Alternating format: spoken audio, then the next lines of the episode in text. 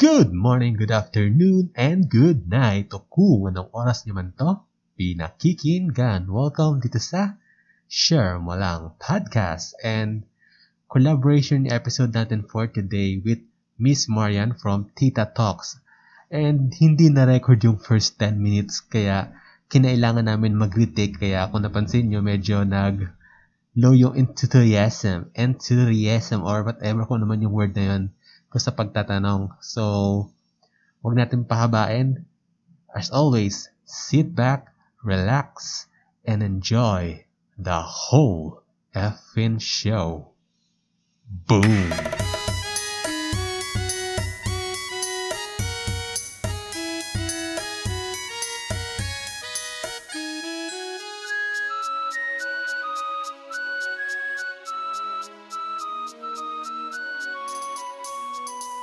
So ayun, welcome ulit sa yet another episode ng Share Malang Podcast. And for this episode, makakasama natin yung isa sa mga podcaster din kung saan man kayo nakikinig. And so, gumawa rin kami ng episode sa podcast niya. And kung available na siya, pag in-upload ko to, i-check nyo lang. Then, pero mas okay siguro kung siya na mag-intro sa sarili niya. So, hi! Hello po ulit. Uh, Hi! Parang hindi nga talaga tayo nag-uusap kahapon. uh, Hello! sobrang nakakainis talaga na di ko agad din na- na-record. So, Carry lang yan. nag-take Ulitin two kami. natin. Oo. Take two tayo dito. Okay lang yan. Hello, kumusta? ikwento so kailangan mo ulit ikwento ulit yung kung paano yung ano yung concept ng podcast mo kasi Mm. alam mo nga hindi na record. O, ito na nga. So, yung Tita Talks, actually, nagsimula siya, um, general topic, kahit ano pinag-uusapan ko, ano, mga trending, ganun. Kasi, nung nagsisimula, sab, gaya na nga sabi ko sa'yo, graduate ako ng YouTube University. So, Mhm. sabi nila, dapat daw pag gumagawa ka ng podcast, kailangan meron kang specific topic. So, kung mahilig ka daw sa kape, eh, dapat yung podcast mo all about coffee, parang ganun. Eh, sa akin, wala pa ako at that time ng parang idea kung ano talaga yung specific topic. So, kung ano na lang pinagsasabi ko, tapos nakailang reformat ako, ng, kaya nga na ilang season, kahit sa poster ko nakalagay siya na season 2, actually, technically, season 4 na siya Mm. sa dami ng reformat na nangyari. Pero, um, so yun, dati kung ano anong topic ko. Tapos hanggang sa eventually, na-realize ko na parang K-drama at tel- Pinoy teleserye talaga yung pinaka-paborito ko. Yung topic na hanggang madaling araw, kaya kong ipagchismisan, kaya kong makipagchikahan. Anong season ka nag-start ng ano? Yung talagang hindi, kung season 2 nga, bale yung pang season 3 and 4 da, yun yung ano, nagsimula na yung totoong team nung Oo. podcast mo. Oo. Okay. Season 4. season 4. Um, actually, season season 1 kasi parang random, any topic. Parang Mhm. mga once a week lang ako nun mag-upload. Tapos season 2, parang mga any topic ulit pero five times a week. Tapos season 3, tinamad na naman ako. Twice a week na lang siya. Tapos random pa din. Tapos eto na. Eto na talaga. Um, once a week pero all about K-drama and Pinoy teleserye na siya. Focus na siya doon mm ang dami kong reformat, no? Nakailang ano, makeover. Nahawa nga ako sa reformat dahil ano eh. anyway, Ah. nag-take to tayo. Anyway, ito nga. o, yun na nga. Eh, feeling ko yun yung dahilan kung bakit tayo hindi nakapag-record. Oo. Medyo, alam mo na, thunders na rin tayo kaya hindi na tayo Oo. magaling sa mga Oo. Eh, pagbigyan na nila yan. Mm-mm. Alam na, Oo. maintindihan naman nila. Kung Mm. Pag kayo nasa edad na rin na ganito, hindi na rin kayo makakasunod. so, yun nga, nabanggit mo na yung teleserye, tapos Mm. K-drama. I-share mo sa amin yung, ano yung nagpa-introduce sa'yo sa K-drama? Ayun. O yun nga, usapang OG na naman to. Mm. Okay. Um, technically, ang talagang nagpamahal sa akin sa K-drama is of course yung pinakaunang pumatok na K-drama sa Pilipinas, ang Jewel in the Palace. So, dun talaga na-introduce. Kasi mahilig din ako sa history eh. So, Mm-mm. parang di ba dun sa period drama na yun, talagang pinakilala nila yung kultura nila, Oo, yun yung gusto sa kung sa kanila. mga hari, Mm-mm. yung ano? Yung parang, alam mo yun, yung alam mo, his parang nanonood ka ng History Channel na Correct. Na medyo madrama lang ng konti at may Mhm. sapakan, mga ganun. Okay, so, pero oo, totoo. Ganun talaga yung naging a- ang appeal niya sa akin. Kasi parang nanonood ka at the same time nag-aaral ka ng lessons ng ibang-iba sa kultura mo. So, yun. Yun talaga yung nagpahook sa akin. Pero yung mga una pa doon, yung mga Chunyang, yung mga, hindi ko alam kung al- naalala niyo pa yung sa Karadyang Nara, Diyos ko Lord, yung mga sinauna pang mga K-drama. Pero hindi masyado pumatok yun eh. So, wag na. Technically, Jewel in the Palace talaga. Ah, hindi, hindi sa ano, hindi ka sa Autumn in My Heart saka sa Winter Sonata. Yun, medyo na-hook na ako nun. Nung nanonood na ako, I think una, nauna ba? Sino Mas ba nauna, nauna? siya. Nauna yung Autumn in My Heart saka Winter Sonata sa kasi parang nung Jewel in the Palace, parang medyo mainstream Ah. na yung K-drama sa atin eh. Ay, okay. So, mali pala po ako. Hindi po pala Jewel in the Palace. Fake news. ano, oo, yun. Sila. Yun yung, actually may, may lima ako na OG na paborito talaga. Yung Mm. parang, yung Divine Five ko kumbaga.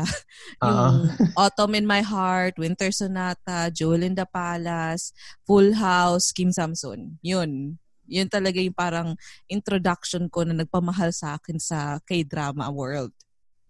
Pero napansin mo parang ano no, si Yekyo yung nagdala ng K-drama sa atin. Yung Oo. u- unang wave saka yung second wave nung 2016. Oh, technically, no. Oo nga, no. Kasi di Hindi ba ko na-realize yun, ah. yung Descendants of the Sun yung talagang Oo. nagpaboom ulit ng K-drama sa atin eh, tapos Wait, alin ba nauna? Descendants o Goblin? Descendants, no? Kasi yung writer ng Descendants, writer din ng Goblin. Tama ba? di ko Okay. sure. Eto na naman tayo. Eh, Mag-google Google na nyo lang. po. Google nyo na lang po. O, pero oo, tama nga, no? Sila yung nauna Mm-mm. sa 2005, 2006, parang ganun. And then 16, Parang 10 Oo years ang gap. no? Ang galing. correct. Layo din, no? Ang layo ng gap nila, 10 years. Oh, kumbaga, dalawang wave na yung naabutan natin. Mm-mm. Wag mo nang ipaano, wag mo nang i-emphasize, malalaman Ah, nila okay. kagad na Na, ano tayo, matatanda na tayo. Usapang matatanda na naman ito. nanonood ka din ng mga teleserye, di ba? Ano yung mga, Mm. yung mga napanood ba dati? Yung mga, ano ba yan? yung mga, Mara Paborito. Clara, gano'n. Oy, teka lang naman. Pero oo. Pangako pa. Pero oo. ganun. O, syempre, o, yun, medyo doon naman talaga ako sa pangako Mm. sa'yo. Huwag nyo naman yung Ma- Mara Clara. Medyo hindi ko pa naiintindihan nun yung concept. Tsaka, Diyos ko, parang yung Mara Clara, nakailang ano na ako, halos malaki na ako, saka, tapos hindi pa rin siya tapos. Yung original ah, hindi yung Catherine Bernardo, tsaka Mhm. ano, How I Wish. Diba, di ba? Si Bagets. Judy Ann yun, di ba? Oh, Judian tsaka si Gladys Reyes. Oo, saka yung Gladys- isang, yung kontrabidang mangitim yung uso, yung ano, yung babaeng Lexi Book. Siya, ayun ba yun? Ay, sa pangako Nakalimutan sa'yo ko. ata yun. Si Nakit- Jean? Si Jean Garcia? Ay, hindi. Yula? Hindi ko rin kilala. Kasi parang may, napanood mo ba yung tanging ina na ni Ay Mm. Ay? Di ba may scene doon na yung parang yung nahulog yung bus? Sa, Ah, si Princess Ponsal. ayun. Mula sa puso yon. ah, okay. Mm-mm. Nako, tinitest mo pa talaga yung pagiging ano ko. Loki na ano, no? Pang, Oo. pang-test. Oh, pinapahalata mo lalo na naabutan ko pa yan. Nabutan ko din naman yun. Ang, Oo, oy, wag kayo ah. 90s na yun. Wag kayong Mm. maano. Na ano ko yun, parang, na, biglang pasok sa isip ko na naman yung Reply 1988. Kasi yung, nung time na yun, parang iba yung ano, no? Yung, yung, Yung? way ng panonood natin. Oo. Actually, hindi ko pa masyado siya, gusto ko talagang pag-aralan to. Pag may time ako pero wala akong time at saka tamad Mhm. ako. Pero gusto ko pag-aralan yung mga type of teleserye prior sa K-drama kasi in my head, ang naaalala ko talaga, ang teleserye noong panahon, super inspired siya ng mga Mexican and Lat yung mga Mhm. Latin ano Oo. teleserye Marimar. wherein oh yun Marimar um ano pa ba yung Cariteria Rosalinda na always medyo tragic talagang rom- romance pero ano siya, may mga tragic scenes. So halos ganun din talaga yung takbo ng mga teleserye sa Pilipinas. Kaya lang, Till hindi now. ko... Oo, actually till now. Pero medyo nga ngayon may variety na eh. May mga rom-com Mm. na, yung like, um, mga K-dra ay K-drama, may mga teleserye na may mga um sina Catherine Bernardo, yung mga previous nila, 'di ba, halos rom-com lahat. Mm-mm. Yung kina ah, sino ba to? Enrique, sa Si- kay Oh, yes. Liz Yung Gwen. before nila, yung Forevermore ba 'yon? Mm, yun. Oh, technically rom-com yun yun, eh. my God. Oo. So, rom-com na din yun. Pero before that, wala talagang teleserye na nagpapatawa. May mga Mm. characters na nakakatawa pero hindi siya yung yung funny na nakakakilig na light. Mm-mm. Talagang heavy kung heavy, talagang iyak kung iyak yung mga teleserye. Kaya siguro talaga may panahon din na yung mga gu- lumaki doon sa mga teleserye na yun, naging emo. Lahat kami mga emo. Kasi talaga ang bibigat. Ang bibigat ng mga scenes. Sa, sa doon na, doon na uso yung mga cliche ng teleserye sa mga eh, mga may nawalang anak, may amnesia. May mga friends nga kami na parang pag pag ma- marami ka na talagang napanood na teleserye, parang isang kwento lang na parang isang kwento lang tapos dudugtungan mo ng mga cliche. Talagang haba ng kwento. Mm. yung parang may pinag-usapan kami doon na parang kambal yung anak tapos Oo. parang pinaghiwalay tapos yung isa makikilala niya yung lalaking gusto ng kapatid niya tapos mag-aagaw Mm. sila. Di ba? Yung Yung mga cliche. yung, maya, yung mayaman yung kailangan suplada siya eh, tapos parang sobrang mapang-api. Mm-mm. Tapos yung Tapos mahirap yung, busilak yung puso. Oo. Uh, men- minsan magkabaliktad din yun. Yung mabait, yung mayaman. Tapos yung katulong, lagi yan yung may alam ng sikreto ng lahat. Yung mayordoma. so, ang dami mga cliches na ano tele- sa teleserye nun. And I think ngayon hindi na masyado. Mm-mm. Siguro dahil nga may influence na rin ng mga iba pang mga series from other countries. Kaya talagang ay, nakita ko talaga yung development ng mga kwento ngayon. Kasi ibang-iba na. Nag-evolve na Ibang siya. iba. Oo, Diyos ko Lord. Sa panahon namin, ilang may hirap ang kaila, umangat sa buhay tapos nakakahanap ng gwapong mayaman. Ang dami. Ganti Pare-pareho kwento. Oo. Revenge ng mga ano, inapi, tapos gaganda bigla, tapos mayaman, tapos hindi nila alam ang totoo nilang magulang ay mayaman pala. Yun! ang daming ganon. Totoo. Kaya talagang maswerte yung mga na- buhay sa panahon ngayon kasi yung teleserye na pinapanood nila talagang super evolved na. Maganda Mhm. na yung mga topics, maganda yung mga lessons na binibigay sa buhay. Tapos talagang iba din yung mga ano, um, yung kwento. Hindi siya paulit-ulit. Although may mga paulit-ulit pa rin ng mga teleserye, pero at least may meron ka ng variety. Sa amin noon, wala. Alam mo ba kung bakit tinawag siyang ano? Soap opera? O kasi, ay, well, ang alam ko Yung kasi, trivia, no, yung trivia.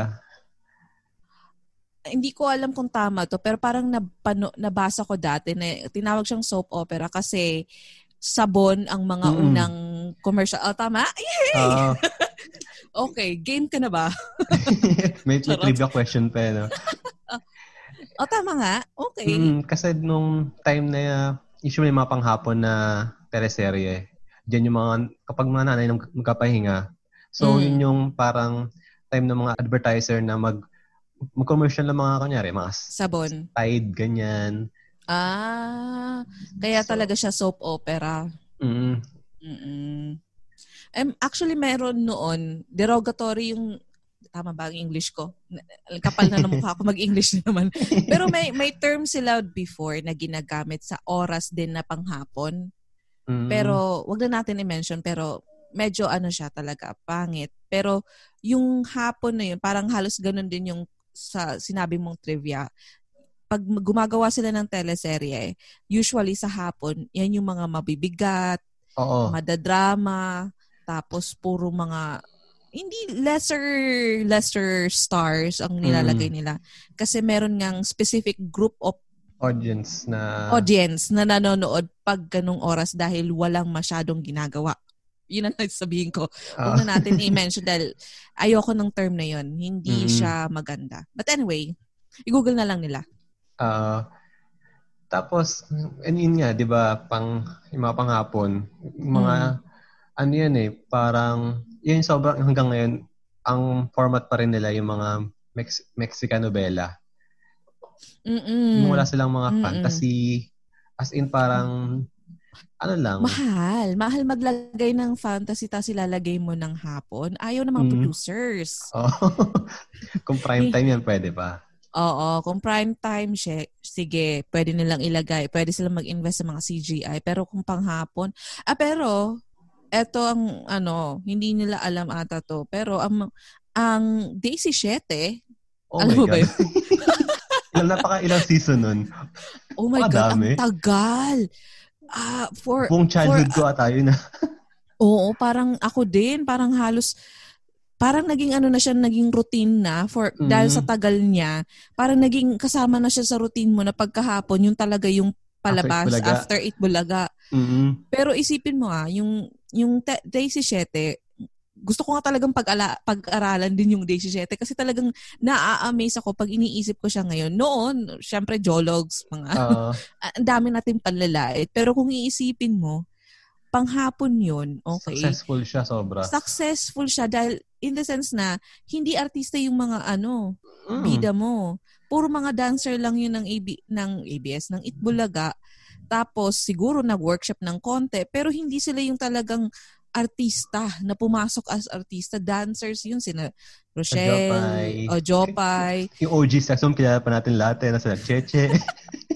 Oy, dati memorize ko yan na sex bomb girls. Yung mga singers, si. Yvette, si si Mia, si Sunshine, si oh my god.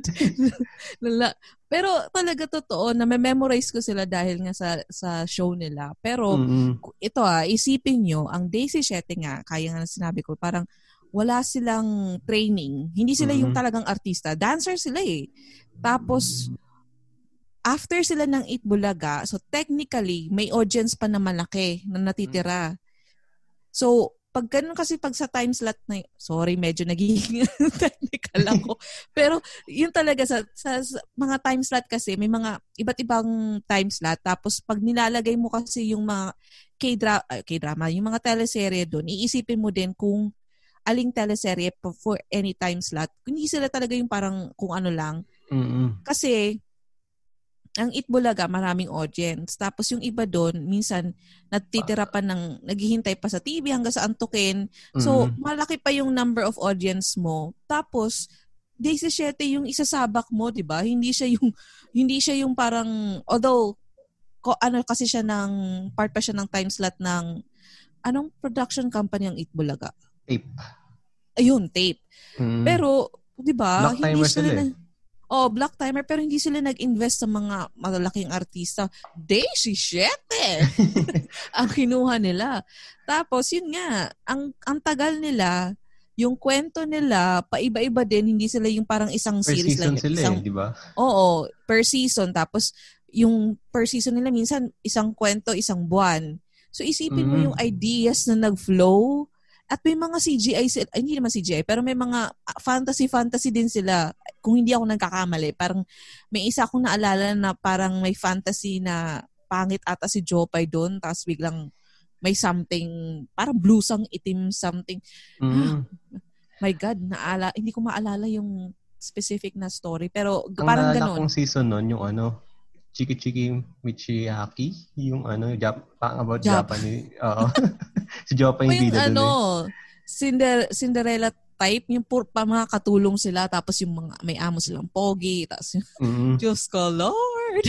Pero siguro, ano, no, kung, kung ngayon mo siya i-analyze, acting-wise, ano, di, ewan ko, kung, di ko malalay kung, kung ganun ba sila kagaling doon or, Ay, hindi. Hindi talaga, Lord.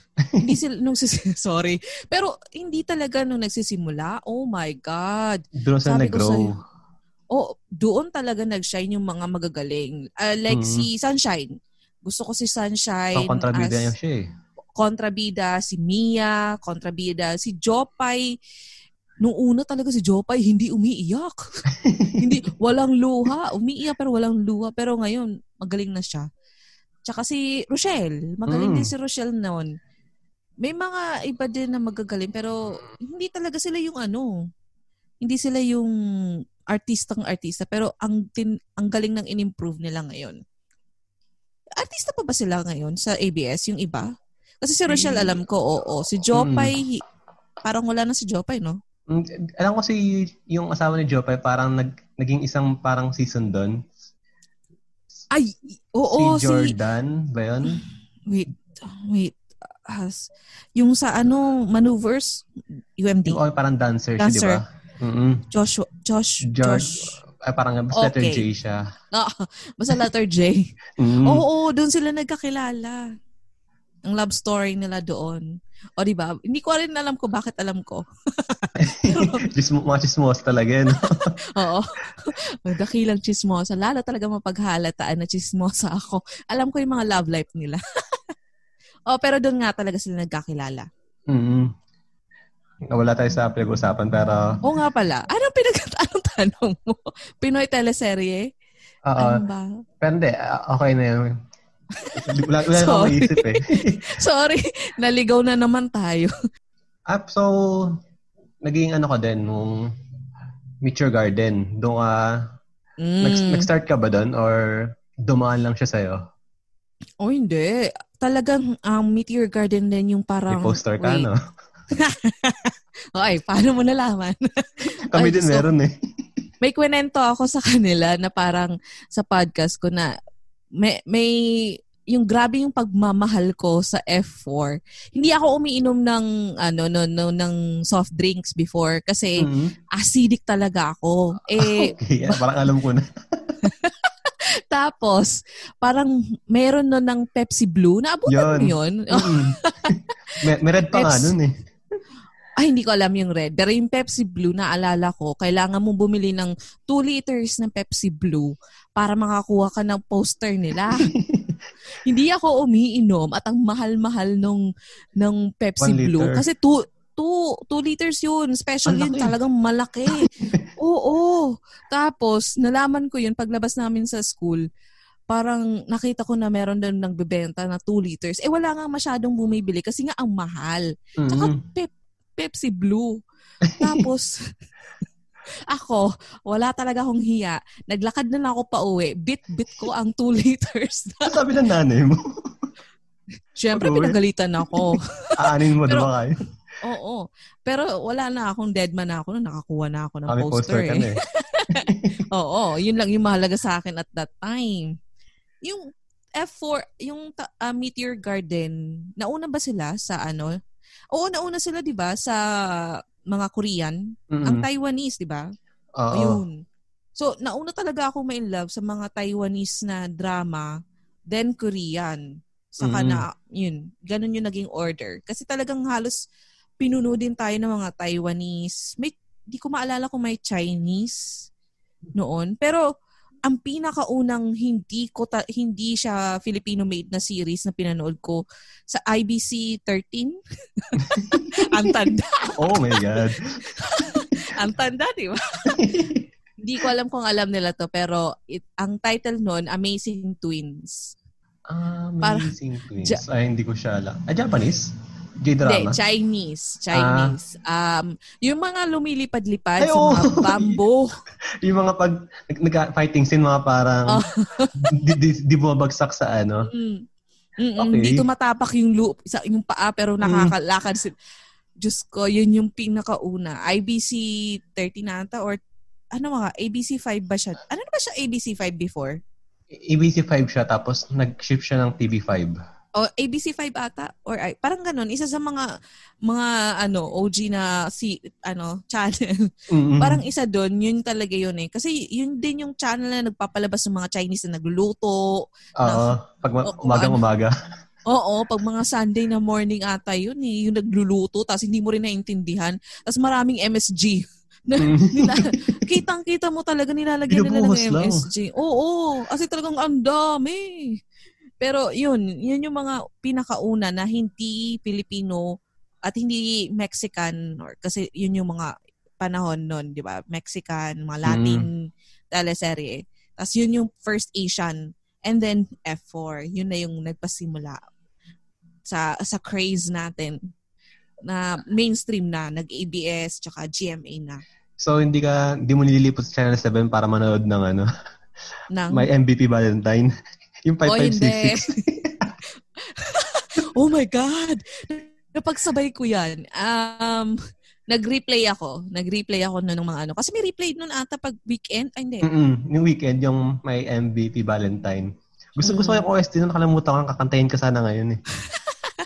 5566. Oh my, oo, 5566. Yung may mga basketball Mm-mm. na ano, Diyos ko Lord. Mga series natin no. Oh my God. Pero in fairness, no, tuwang-tuwa ako no. Tapos hinahanap ko yung keychain nila, yung basketball na keychain. Eh, di ba may keychain sila na parang symbol of something nila nun? Friendship nila, ganun. Oo, parang Di ko- ganun. Hindi ko siya pinanood dahil solid Nature Garden kasi ako eh. Ah, Minama ko ako. lang yung may MVP Valentine. Parang, pag yung pinapanood mo, parang, di ba? Oo. Hindi hell? talaga siya ano, pero parang ako no, nanonood ako out of curiosity kasi talagang siya yung pantapat. Commercial. So syempre tinitingnan ko yung kalaban. Mm. Ano meron? Nakikiyosyoso lang. Pero wala, hindi talaga ako masyadong nagsubaybay. Pag nakaka-replay, Mm. nakakapanood ako ng replay. So, doon lang ako nakakasunod. Pero, parang hindi ko rin masyadong napanood yun eh. Pa, Mm. pa- onti-onti lang. Tapos, talagang Meteor Garden. Doon ako One, na two. ano. One. Sa two, medyo nainis na ako. So yun, di ba yung ano, may amnesia si Daminso Amnesia. tapos Oh, parang sabi ko, may buwisit na nagpe-painting. Oo. Eh, kasi sa one, yung kalaban na babae, alam mo walang chance. Mm-mm. alam mong hindi siya pipiliin ni Dao Mingsu. Tsaka yung talagang love triangle nila doon is si Oo. Hua Chalei. Pero doon sa, sa two, yung babae, yung buwisit na babaeng yun, hindi, hindi talaga eh. Ano siya eh, parang mainis ka kasi may chance. Yun nga, Mm. may amnesia. Tapos mas pinipili pa ni Dao Mingsu si yung babae kasi hindi niya maalala si ano. yung So- babaeng obsessed pag, sa pag-drawing ng nakatalikod na tao. Oo. Ano Weird yun, no? parang, pagkakalam ko yung to na yun, parang hindi na siya based sa manga. So, hindi yung na. mga producers na Ano? lang gumawa. Oo. Um, dahil nga sa sobrang tindi. Success. Mm-mm. or oh, sa success ng Meteor Garden 1, gumawa sila ng Meteor Garden 2 out of it. Pero dun, hindi na talaga ako, yun yung mga Mm. hindi ko sinundan masyado. Hindi ko nga maalala kung natapos ko yun eh. Pero Oh. ang 1, alam ko. Sure. Di ko Sureness. pa alam kung ending nun. So, yung Hanayori Dango, pinanood mo? Of course. Kinumpleto ko yan. Ay, hindi tayo magpapahuli yan. Mm-hmm. Oo, napanood ko din yun. Although, yung Hana Yoridango, hindi rin siya masyado appealing Mm. dahil J-drama siya. hindi naman sa dahil sa J-drama siya, kundi kasi masyadong fresh pa nun at that time yung ano eh, yung Meteor Garden. Mm. So madil- mabilis mo siya talagang maiko-compare. Eh mas hamak na mas gwapo ni si Dao Mingsu, kina ano. Although me- medyo pogi din naman yung mga sa kanila, pero ma- nako-compare mo kasi, nako-compare mo yung Mm. dalawa. Eh since first love mo yung Meteor Garden, so talagang lumilin ka dun. So hindi ko masyado na-appreciate. Siguro, ganon. Pero I think maganda din kasi yung Hana Yoridango. Kaya lang, yun nga, masyadong early pa. Kinuha, si GMA ang nagkuha nun, di ba? Mm. Alam ko, one and, two, yun- one and two din yun eh. Oh my God, may two pa yun? Tapos, oy, meron ang ending pa nga nun sa movie. What? Yung doon siya tinap... Sa, sa movie siya tinapos. Yung Hanayori Dango. Okay, so, two, dalawang series tapos isang movie para matapos mo yung buong series? Oo. Ay, wow, gatas na gatas. Talagang kinuha sa'yo lahat ng pera mo. Feeling ko kasi parang successful din siya sa Japan. So, parang ganun din. Feeling, feeling ko nga. Kasi kung may two ka, di ba? Siya, bihira Mm. din sa kanila yung mga two eh. Yung, sa atin lang naman yung nag-Diyos ko Lord, nag ilang book na si ano, yung kay Ivy. Ivy Agu- Ag- Agos ba yun? Ano yun? Sorry. Si Maha. Maha... Sino ba yun? Maha, Maha Salvador? Salvador. Yung bago yung bright ano. Ah, nakalimutan yung, ko. yung, kulay, or- yung green rose ba yun? Ay, hindi. Ivy, dark. Okay, wait lang. Hindi natin to, hindi tayo makaka-move on. Saglit. Igugugol ko si Maha. May, may series nun si Maha, di ba? Before yung kanyang yung horror. li- latest i- bago Mm. yung horror na ah Wildflower pala yung tinutukoy ko na Ivy Aguas. Before that, ano yung isa? My God, nakalimutan na natin. Sorry, Maha. Hindi namin sinasadya pero nakalimutan ko talaga kung ano yung series niya. Nakailang book yun. Ilang um, chapter. Mm. Ay, sorry, Wildflower nga tinutukoy ko. Ivy Aguas. Yung recent niya, Killer Bride. Yung Ivy Magkakadugtong Aguas. ba yun? Hindi, magkaiba yun. Ah, pero okay. halos, halos ilang months lang yung gap nila. Tapos Mhm. siya na kaagad. I think, kinailangan niya na mag, ano kasi parang wala na silang series na ready at that time. Anyway, Mm-mm. yun, yung series na yun, Wildflower, two years yun, nakailang chapter. So, sa Mm. Pilipinas lang naman talaga nakailang ganun, di ba? Hanggat magagatasan. Ang, ano ba yung Wildflower? Saan ba siya galing? Remake ba siya? Or Hindi, ano siya, talagang original ah, story. sobrang successful lang kaya Oo. Yun nga, parang ano lang siya. Kumbaga sa Pilipinas, hanggat may nanonood, hanggat Mm. pwedeng gatasan ng mga producer, ay tutuloy. Hello, probinsyano. Ilang taon na tayo nanonood four niyan. years. Oo, di ba? So, ibig sabihin kung nagsimula kang high school, first year high school, nakagraduate ka na sana, si Cardo hindi pa patay. Oh, Di ba? Di ba? wala tang So- bala kung ano. Oo, pero I think hanggang September na lang sila. I don't know. Anyway, Mm. Tapos yun nga, sa sa mga Asian naman, bihira talaga magkaroon ng season 2 Mm-mm. or book 2 na sinasabi. So kung nagkaroon ng season 2 yung Hana Yoridango, mag, mataas nga talaga siguro yung reception niya. Maganda yung reception niya sa mga, siguro sa Japanese or sa ibang bansa. Pero sa atin, hindi masyado eh. O dumaan nga lang yun. eh. Parang Oo. wala lang. Nag-feel lang Ang- ng time slot. Ang alam ko na Japanese drama na talagang pumatok sa atin, hindi ko alam kung alam mo to, pero yung One Liter of Tears. Alam mo yun? Oh my God. Ilang, si ano, Aya-chan, oh my God. Ay, hindi ko kilala yung bida, pero Diyos ko, Lord. Hindi, walang one liter yung iniyak ko nung finale. 1,000 liters ba? Diyos ko. Halos, kulang na lang ma-dehydrate ako. Mm, gra- Hindi, ang napanood ko dyan yung movie. Ah, may movie siya? Yo, yun yung pinanood ko. Eh, Ah, ayoko wala. sa Hindi ako aware dun. Ano Mhm. lang ako, hanggang doon sa ano. Pero Series. I think yun lang yung talagang series na, kasi panggabi din yun. So, nasa Mhm. prime time. So, kumbaga, kung nilagay ka sa prime time, is speaks Mataas volume yung na ano, maganda, oo. mataas yung reception niya. At the same time, hindi siya ganun karaming kinat. Talagang matagal din Mm. siya nag-air. So, ibig sabihin maraming nanonood. Siguro, I think. Kasi based on the ano, eh. bakit ba ako nag-analyze? Pero yun, yun, yun, yun, yun lang for me ah, ang naaalala ko na Japanese na talagang nagustuhan ng mga tao. And then Mm-mm. siguro second na yung Gokusen. Sa akin, GTO. Ha? Alin? Great Teacher Onizuka. Ewan ko kung pinanood mo siya. Ay, hindi. Hindi ko pinanood yun kasi ano... Lalaking, ano. Eh, pang ano, Ano? kasi, pang lalaki kasi yun eh. Talagang pang, ano Mm-mm. yun, pang astig. Mm-mm. Ano ba nauna? Gokusen o Great Teacher Onizuka? Goku, Gokusen. Oh, kasi yun. Yun, yun. Kasi nang Gokusen muna ata ako. Tapos nung... Palos, similar di ba yung story nila? Teacher din siya? Mm-mm. Tapos meron din siya mga mga rude na mga estudyante and all, Mm. mga ganun. Anthology din siya na per episode parang mga estudyante rin yung titulungan niya. Oh, so halos similar siya pero Mm-mm. siguro nakapanood lang ako ng ilang episode tapos parang ah, similar naman ng Gokusen. So iba na lang siguro yung pinanood ko. Siguro nasa ABS-CBN ako at that time. Kung ano na naman yung pinapanood ko doon.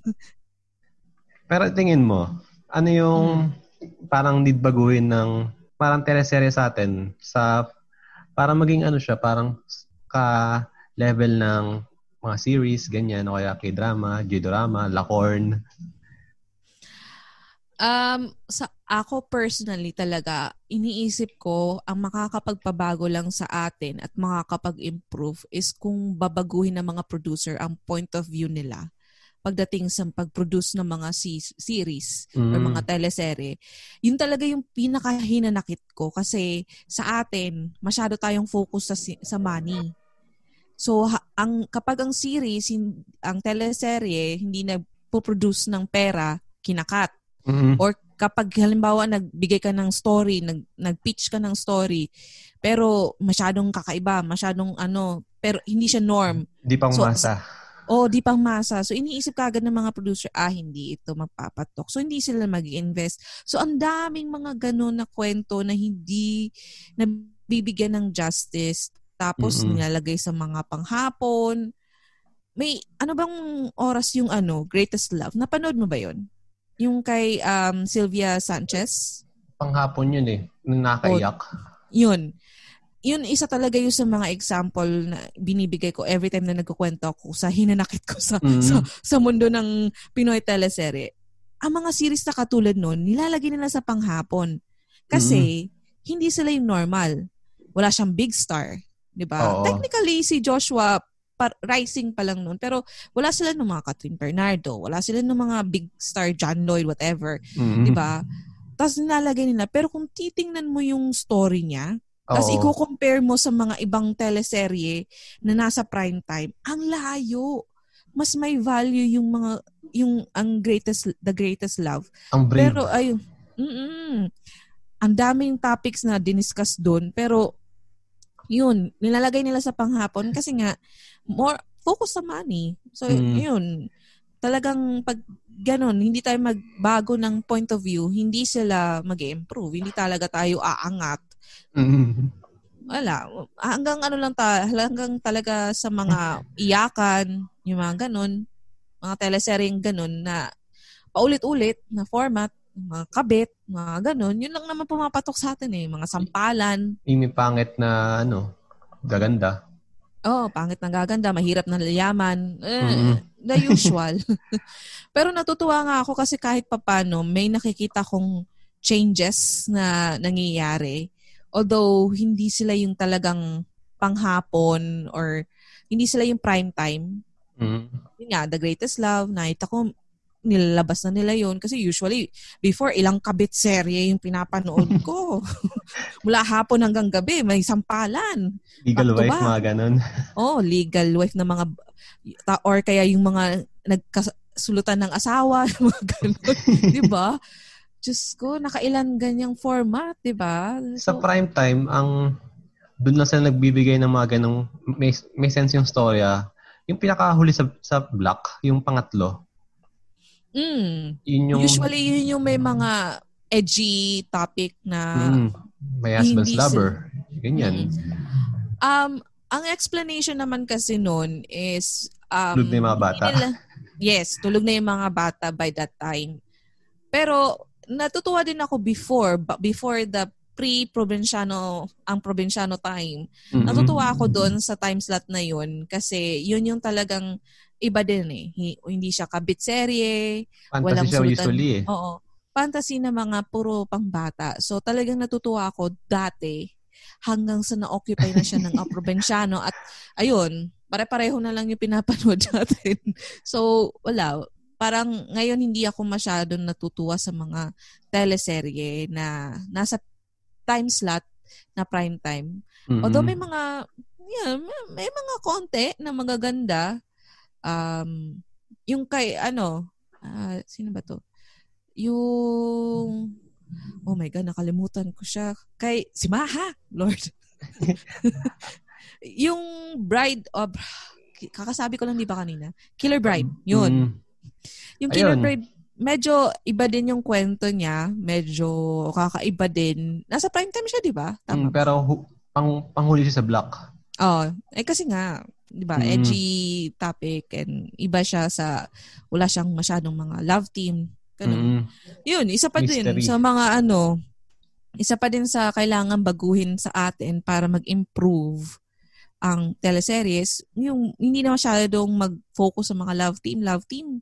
Mhm. Tsaka yung kumbaga mag-shuffle naman ng konti.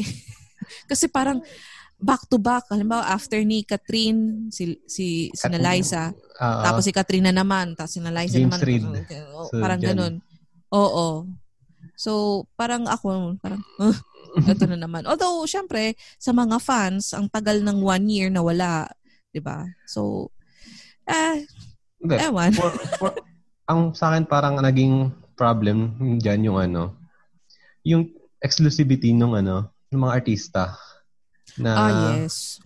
parang sa, diba sa, sa Korean drama, parang minsan nasa TBN siya, nasa SBS, KBS, MBC. Mm. Parang nagkakaroon ng, kasi, kunyari, si Alden, sa kay Catherine, yung, napod mo ba yan, yung movie? Yes, of Diba? course. Nung, di ba parang, nung sila nag, ano, parang, mas nag, nag-shine si Alden dahil, siyempre, Mm. ABS yung gumawa, parang, mas, ano sila sa mga drama, sa entertainment, Mm-mm. mas, nabigyan si Alden ng parang, ng ano, recognition sa acting niya. Mm. Eh kung sa Seven lang siya, Wala din naman kasi magtang, masyadong Victor mo. magtanggol. Oh my God! Diyos ko Lord, yung mga series na yun. mm Then, ito pa yung parang pinaka-guilty sa pagbaba ng quality ng teleserye sa atin, yung format nung ano niya, nung yung schedule niya na arawan na. Ah, oo. Medyo, siguro kasi sa atin, mahilig tayo do sa tingi-tingi. sa kultura ng tingin-tingi, di ba? Mhm. Paunti-unti, imbis na one time, big time, mahilig Oo. tayo sa paunti-unti. At least marami, di ba? Kumbaga, Mhm. May Ma- abangan ka araw-araw. mm, five days uh, a week, meron kang aabangan. Mhm. So, ano, um, five times a week, tapos ko, kahit konti, di ba, yung number of days na meron ka, nakikita mo si Alden, for example, Mhm. di ba marami? Kaya siguro yun yung nag-work sa atin. Tapos, iba din yung weekend. Pero, I think kung gagawa, gagawin natin yung sa Korea na style na Monday, Tuesday, Wednesday, Thursday, mga ganon, Mhm. pwedeng mag-work, kaya lang ang advertiser mo ma- mahihirapan. Kasi nga, ibang-iba yung takbo ng mga advertiser sa atin. Oo. O yung mga commercial natin. Sa Korea ata, before, pag na, nagpapalabas sila ng series, isang buong oras eh. Bawal sila mag-commercial dati eh. Oo. Kaya ngayon, ang ginagawa nila, sa isang episode, hinahati nila sa dalawa. Mhm. Tapos niloloko nila tayo na parang episode One, 1 and 2. Oo. Oo, Naranasan ko yun sa ano, yung mga nakaraang k-drama parang, hala, isang linggo, apat na episode. Pagtingin ko, hati lang pala. Oo. Sabi ko, bakit 36? Ang dami naman ito Mhm. para sa rom-com. Tapos, ay, naloko nyo. Ay, 32 pala. Mali pa math ko. Tapos, di ba, parang sabi ko, oh my God, niloko nyo lang kami. 30 minutes lang yung isang episode. Ano ka? Mm. So, yun. Si, kaya siguro, ano din, hindi talaga mag-work. Pero, maganda nga talaga kung kahit man lang yung idea na mahihiram mo yung mga artista. Mhm. Tapos, hindi talaga yung love team. Kasi di ba sa atin, sa, ay sa Korea, walang love team eh. Mhm. Di ba? Pwedeng mag magsama ulit sila sa isang series for After after, two how years. many oo ganun pero hindi sila yung talagang silang dalawa lang Mhm. tapos kung ano lang kwento silang dalawa lang yung po ano wala wala silang ganun nagre-reshuffle kaya talaga nag-i-improve din yung ano yung mga artista nila Mhm. kasi naisasabak mo din sa iba pang mga artista na pwedeng mas magaling, 'di ba?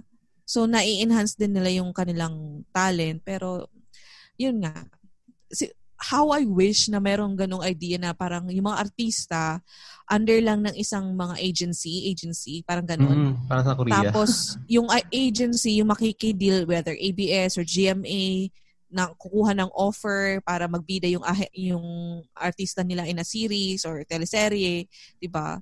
At saka yung idea din na ano, yung binibenta ng mga production company, yung Mhm. pre uh, uh, pre-made anong tawag doon? Yung Pre-pro- script. ah, Parang ano nila, script. or pero minsan yung palimbawa tapos na yung buong series. Mm, oh, yung pang Tapos- shopping nila. Mm, parang um nag ano na sila ng may konsepto na sila may everything tapos naghahanap na lang sila ng channel na mag air ng series parang Mhm. ganun. How I wish para at least papano alam mong maganda yung series na na i-present tapos gawa na. Pero hindi talaga siya mag-work sa atin. Ibang-iba sa atin eh. Ang ano kasi, di ba, ang weird lang ng kanila, di ba, sa Korea or sa ibang bansa, kapag kunyari, oh, eto yung script, magpa-audition Mm. ka ng artista. Unlike sa atin, oh, eto artista. Ito Gu- yung ha, gum- hanapan gumawa mo ng script. Gumawa kayo ng kwento about sa kanila. Yes. Parang ang weird lang ng ganun. Kasi at ikaw, kung ikaw as a writer, parang, kunyari, ang, ang artista si Daniel Padilla. Hindi mo siya pwedeng gawa ng script na ano siya, na kailangan ng script niya yung ano siya, parang cool, action star, ganun. Correct. Maalala ka na dun sa sa character. Mm eh, ang dami kong hinanakit sa Pinoy teleserye. Kasi nga, dahil nakakapanood na tayo ng very accessible Mm. na yung mga ibang teleserye. I mean, ibang series from other countries. Hindi lang Hollywood, hindi lang yung mga Japanese or Taiwanese or Korean, di ba? Dahil nga sa naka, na-access mo na yun, na-open na yung utak mo sa iba't ibang kwento. Tumataas, kumbaga, yung Um, Standard. hindi naman, oh, yun, tumataas yung standard mo.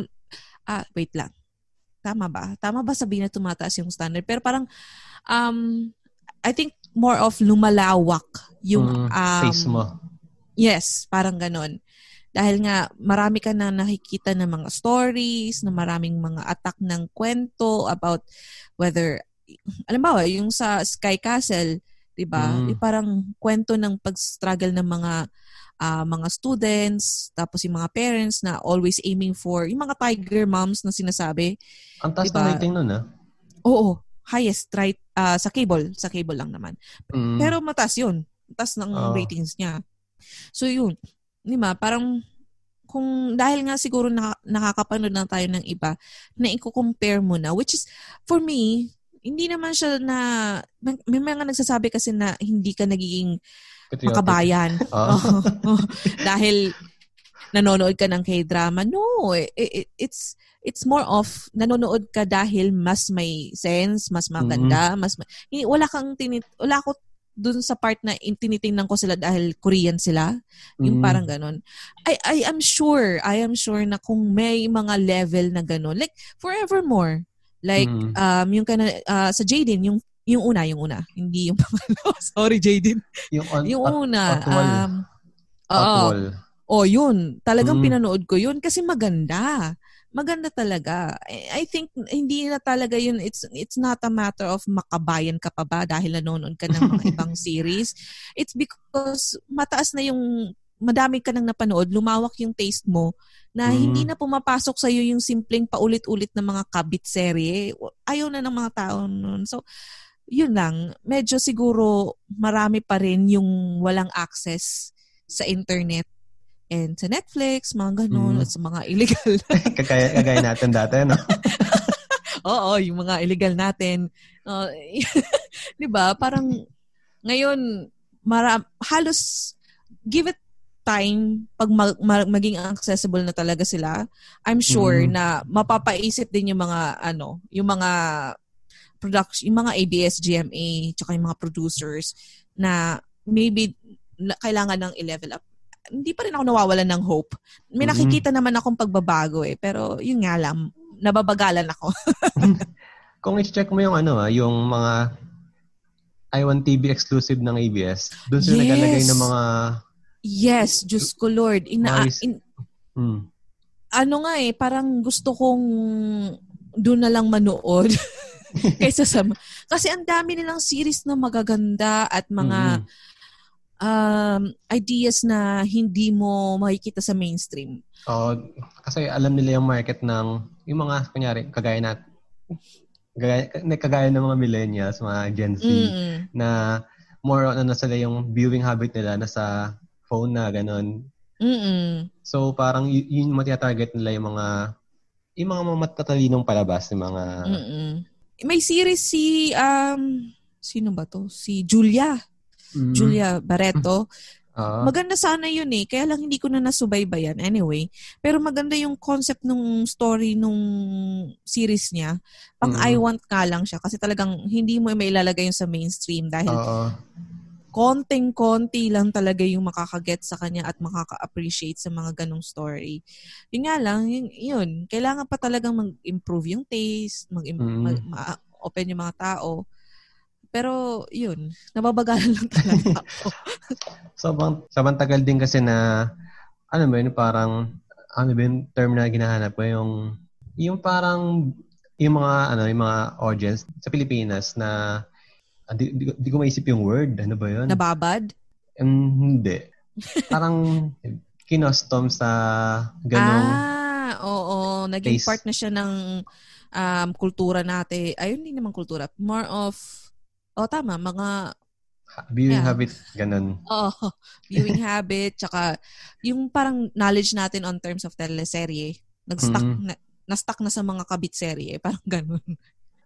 Oo, Same, tama. same di ba sa mga ano yan eh, sa mga, medyo malayo na usapan natin, pero about sa mga, yung, ewan ko kung na, nakakapanood ka ng mga Metro Manila Film Festival sa atin. Ah, yes. Di ba? Mm. Parang, ang Before, ano lang- nung na- nasa Pilipinas pa ako nakakapanood ako, siguro mga isa, dalawa na entry, parang ganun. Mahal din sa atin eh. Ayun, parang, gano'n na siya eh, parang ginawa na siya para sa taste ng mga, yeah, mga bata. Ako nga medyo na ano ako doon sa, nung 2018, di ba, yung, 2018 ba yun? Yung parang, Seven- 17 ata siya, or, tama, or 18, hindi ko sure. oh, parang ganun, na parang nilaamon tayo, ay hindi, nagkaroon tayo ng change Mm. sa em- sa sa entry nun ng Metro Manila Film Fest kung saan sinagad naman nila sa puro mga ano Ah, deep. indie Mm-mm. oo indie style na mga movie which for me at that time parang ano naman sa akin na parang Culture shock Grabe masyado na. nun. oo na culture shock naman kaya talaga siguro Nag-flop siya. nag-flop siya kasi talagang wala ka namang effort na i-balance man lang, di ba? Which for me, para kang nagtampo na parang pinagalitan ka da, na kain ka ng kain ng ano parang ano ba yun? Ah, Ng parang chichirya. pina, oh, parang kain ka ng kain ng chichirya tapos naisip mo, ah, hindi na ako kakain. O parang ganoon, parang Mm. sinagad mo naman yung dahil pinagalitan ka, sinagad mo naman na hindi mo iniisip na kailangan lang pala is moderate Moderate Mm. lang yung parang ganun. Parang yun yung tingin ko sa nangyari doon na parang gusto lang siguro eh, may mag-emphasize na oh, hindi, nakita O, niyo, diba? hindi, hindi tayo talaga mag-work na puro indie. Eh, malamang, eh puro eh, yung nilagay mo eh. Kinulture shock mo yung mga tao, bigla kang for how many years may Vice Ganda tapos may mga Big ah, Soto. Vic Soto, tapos biglang puro indie. Sino hindi mga-culture shock nun? Pero yun, sana man lang binalance, di ba? Kahit sana step by step muna, ganun. Oo. So, ah, sa susunod, ako na talaga mag-run sa Metro Manila. Tayo na mag-run. Di ba ganun sila mag-ano? Oh, ikaw na Mhm. maging ano? Ikaw na maging Ikaw na maging leader. Ikaw yung president. Pa- mga ano. Oy, bad yun, bad yun. Oo.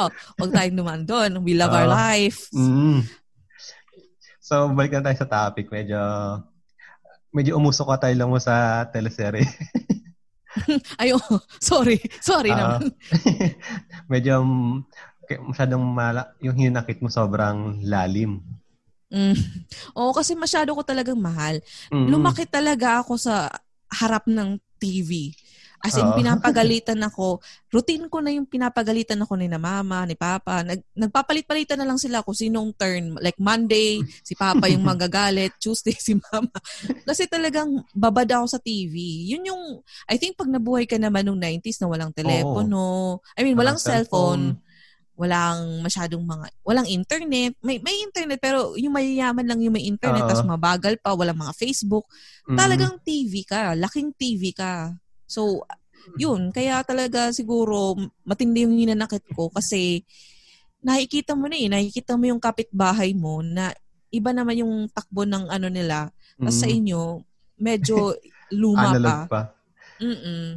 Kaya may Naalala ko, ganun. sa- naalala ko yung ano, kasi pares din tayo na lakas sa TV. E di, may parang, ano kami, nung high school na parang essay writing, ganyan. About, sa akin, yung- ang na, na- nabunot ko about, yun nga, parang mass media, ganyan. So, ang, ang ano nun, ipapasa yun sa principal. E di, yung Mm-mm. umagang umaga, parang flag ceremony namin, na, na special mention ako dahil yung sinulat ko dun sa essay na parang hindi ako mabubuhay naman ng TV, ganun. Mm. Tapos, sabi ng principal, sino ba tong to? Hindi ako mabubuhay naman ng TV? Eh, ba't kami nung bata kami? Namatay ba kami? Kasi eh parang kasi naman, World War II, ganun nga daw, ganyan. ah, oo. So, ayun. Um, Ako lagi ko sinasabi niyan pag nagagalit, ay sorry. I-share ko lang na pag nagagalit sa akin yung sinap, yung mga matatanda, mm-mm. da- no, na kami nabubuhay naman kami na may TV. Eh kasi kayo noon, wala naman kayong mga krimen. Kami matataas ng krimen ngayon, hindi ka na makapaglaro sa labas ng Oo. ano, 'di ba? So sa atin nakakatakot na na makipaglaro ng mga alas 9 ng alas 8 ng gabi, 'di ba? Mm-mm. Sasalabas ka pa sa kalsada. Noon wala naman silang ganun eh. Noong mga Diba? ano, panahon nila. Wala na, oo, wala nang hingidnap, wala masyadong mga droga. Eh tayo, 'di ba? So, yun yung sasabi ko. Sorry, na-share ko lang. Mm. so, ito yung question ko naman, ano. Mm. So, balik tayo sa K-drama. Ano Mm. yung ano, parang criteria mo pag manood ka ng K-drama na parang pag nakita mo siya? Mm. So, sa trailer, di ba usually ganun? Parang, Ay, mukhang, mukhang maganda to. actually, hindi ako nanonood ng masyado ng trailer kasi in the past, palagi akong na, naloloko ng mga trailer. Overhype na parang, hindi, yung parang, ang, ang weird ng trailer nila kasi hindi mo nagig... Kasi, eto na naman ako, kino-compare ko sa trailer natin sa Pilipinas, di ba? Pag may mga teleserye tayo yung papalabas pa lang next week, next Mm. month, or whatever, pag pinakita yung trailer, alam mo na yung magiging takbo ng kwento, di ba? Na parang, Na nagsimula, lahat. halimbawa, sa pangako sa iyo si Yula Valdez, tapos si Tonton, Mm-mm. nagmamahalan, tapos biglang si Jean Garcia, blah, blah. So alam mo na na parang, ah, okay, mag-aagawan to, may, may biglang yayaman, may mahirap na ma-in love sa mayaman, may, Mm-mm. alam mo na, di ba, na alam, halos ma-predict mo na yung magiging takbo ng series.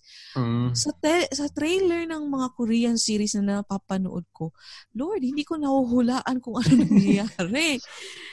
Tapos yung mga description pa nila, like ito, recently, yung It's Okay Not to Be Okay. Oo. Al- alam mo ba yon Yung Kay bagong Kim ngayon na on. Yun. Mm. 'Di ba? Yung trailer niya, parang ang dark. Tapos Mm. mapapaisip ka, ano paano magiging connect nila kasi yung trabaho nila napakalayo sa isa't isa. Yung Mm. babae, children's book author. Tapos ang dark ng character niya, 'di ba? Mm. Tapos yung lalaki, sabi do sa sa description niya sa Wikipedia, ano siya nagtatrabaho siya sa mga um, uh, mental facility parang ganon. Mm. Tapos ay, iniisip ko, connect. paano magko-connect tong dalawa? So, Mm. parang mga ganun halos yung naging takbo ng mga trailer ng K-drama na napanood ko in the past. So, Mm. mula noon, hindi na ako nanonood ng trailer. Sabi ko, niloloko na, manonood na lang ako. Yung ano, na, naala ko yung trailer ng Hotel de Luna. Na Oh. Parang, Oo. wow, mga puro suspense, multo, tapos biglang may, may shotgun si Ayu. Tapos, Mm-mm. di ba, parang, ano? Ano yun? Ang Diba? weird. Ang weird. Oo. May, may Tas- biglang may mga period drop, may period na na lugar na parang nag-iispadahan sila. Ah, i- ibang-iba nga din sila gumawa ng trailer sa Korea na medyo artistic siguro na Mm. para sa utak kong masa, hindi ko Ah, siya nagigets.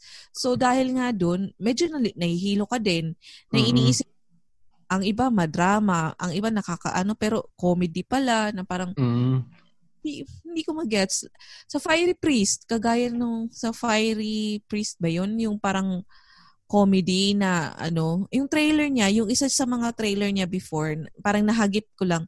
Mm. Medyo kakaiba kasi parang pare siya, tapos yung nagdadasal-dasal siya, tapos may parang ganun. Iniisip mo tuloy na parang madrama siya. Tapos comedy! comedy siya! Kaya ibang-iba din eh. Ah, ewan ko dun. hindi sila sa ano. So hindi hindi ko nagiging basis sa panonood yung ano, Mhm. yung mga trailer. hindi ko siya ginagawang basis kung papanoorin ko or hindi. Pero kapag yun nga, isa sa mga criteria mo lang, ano lang, papanoorin mo na lang siya basta or naghihintay ka ng mga review, suggestions. Reviews. Usually, nanonood ako ng reviews or sa, ay nagbabasa ako ng mga reviews, Spoilers kasi pag ano eh. Oo. Ang ngayon, napipredict ko na yung, ay, I mean, nag, di napipredict, pero parang nagbibigyan ako ng hint kung alin yung mga teleserye or series, ah, halo-halo ko na. Mm. Yung series na ano, na maganda kapag nakikita ko sa IG, yung mga, ano yung sa IG, yung mga suggested na mga videos, mga Mhm. post na gusto mong panoorin. Oo. Mga Ang it's commercial. okay not, oo, yung it's okay not to be okay, actually, ayoko talaga siya panoorin na ongoing. Gusto ko Mhm. tapusin na muna nila. Oo. Kaya lang, ta- sa pagtingin ko sa, oo, ang dami nagpo-post. Sa IG, sa Instagram, di ba? Parang ang Mm-mm. dami nagpo-post. So ako naman, yun nga, dahil ang dami nagpo-post, parang, oh, pinag-uusapan. So yun, more, Mm. more of bandwagon. Pero minsan may, Crash landing on you, minsan- mga ganyan. Ah hindi, yung Crash Landing on You, nung napa, napano, nabasa ko yung ano niya, um, Mm, plot. description.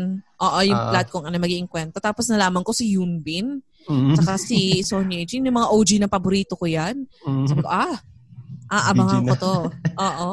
So parang pinalagpas ko lang yung episode 1 and 2 tapos mula nun sunod-sunod na, subaybay na talaga ako. Mm. Pero most of the time, ano, ganun.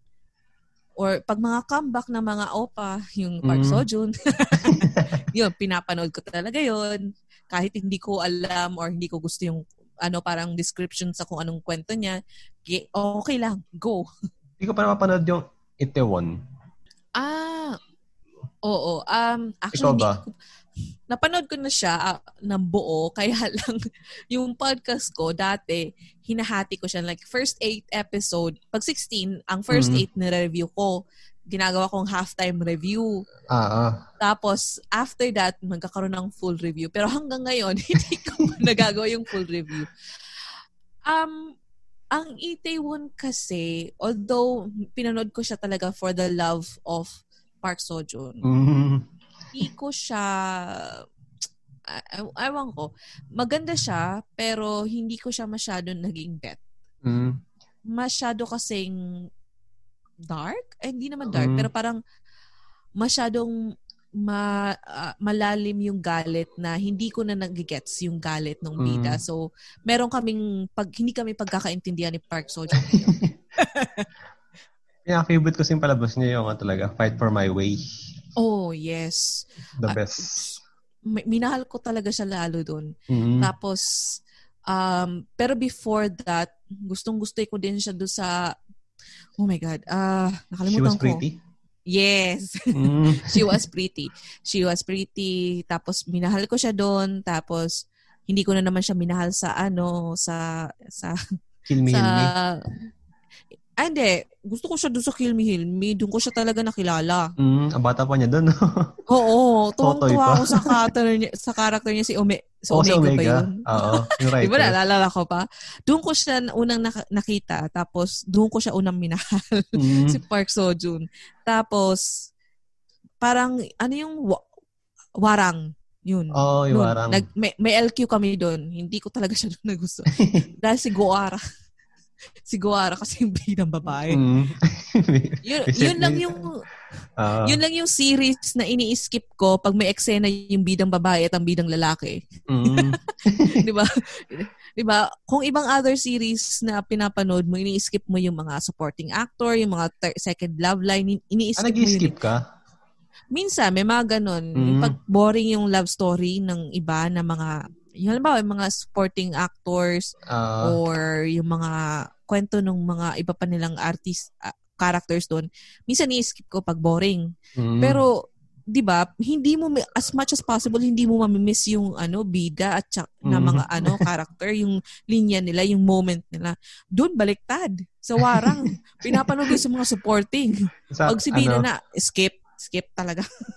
Buti nga dun sa, ano, sa Reply 1988, nung huli na yung scene ni nila Bogum, ah, di ba nga nabanggit sa podcast mo na I'm not the biggest Bogum fan na Oo, may may matindi kang galit.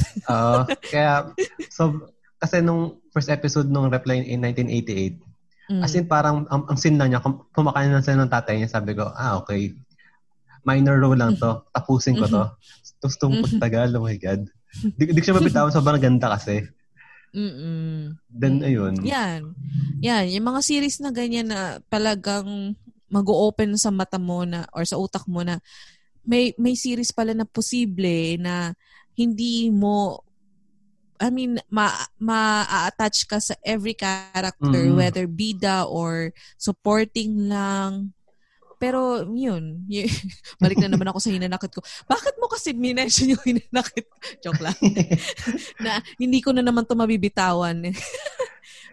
Mga hinanakit ko sa ano to sa telesel sa Mhm. mundo ng Pilipi ano ng Pinoy teleserye. oh, anyway, moving on. Okay, go Ah. ahead. Ayun. Yun nga, di ba? Yun nga titignan mo lang yung reviews saka yung mga suggestions lang. Mm-mm.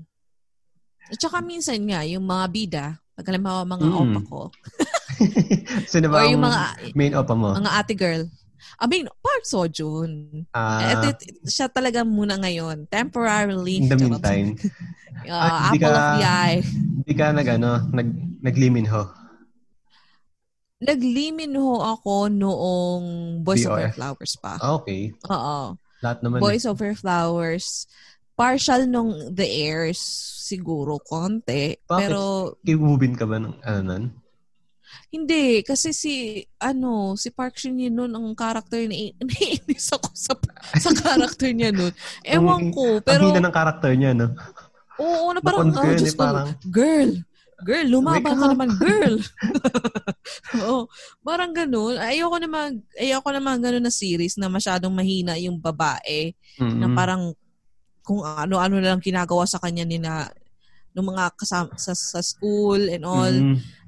Pero Ewan, ang, ayoko. ju- ang jump pack nun, ah, nung The Airs, kung titignan mo yung mga cast nila ngayon, Mm, lahat sila parang, mm, nag, ano sila, bigatin. bigat na sila ngayon.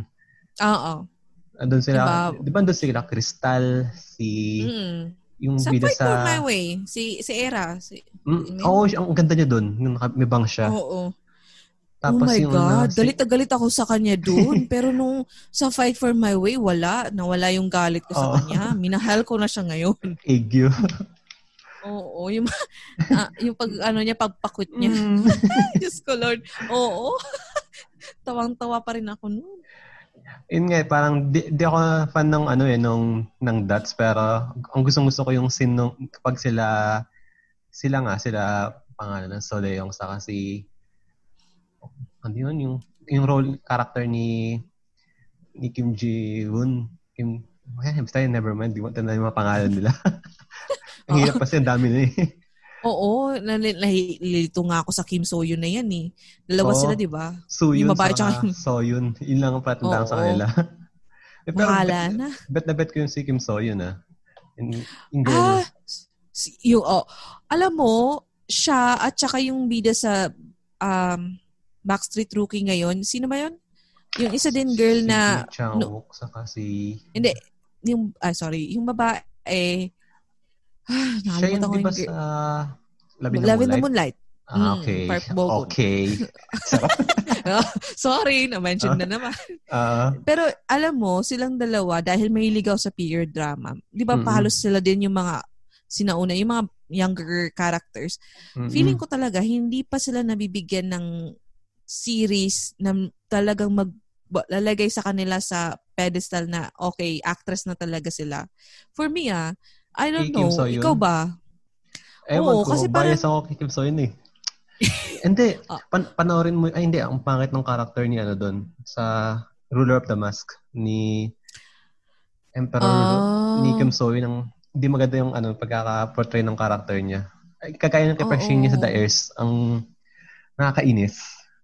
Oo, kasi parang, alam, na, nanonood ako ng mga ibang series niya. Although, nakikita ko din na na nag-improve yung acting niya uh, wise. Pero, for me, siya pa rin yung teenage, teen, ano, actre, uh, teen actress na pinapanood ko before. So, hindi pa, al- Mm-mm. gets mo, yung parang, hindi pa sila yung na, nag-move up na actress na talaga sila. Hindi Till now, katulad ni nag-ano na pa rin siya, no? Di ba? Si Kim So Yun, till now, nakaka- nag, nag-roll pa rin siya ng mga high school student. Oo, Hindi siya nakagraduate. oo, tagal niya makagraduate, no? Mm-mm. Pero yun nga, yung mga series nila parang wala pa silang nabibigay na talagang maglalagay sa kanila sa pedestal whether rom-com or mga mga drama. hard-hitting uh, drama or mga ma- makabagpagdamdamin na sinasabi nila.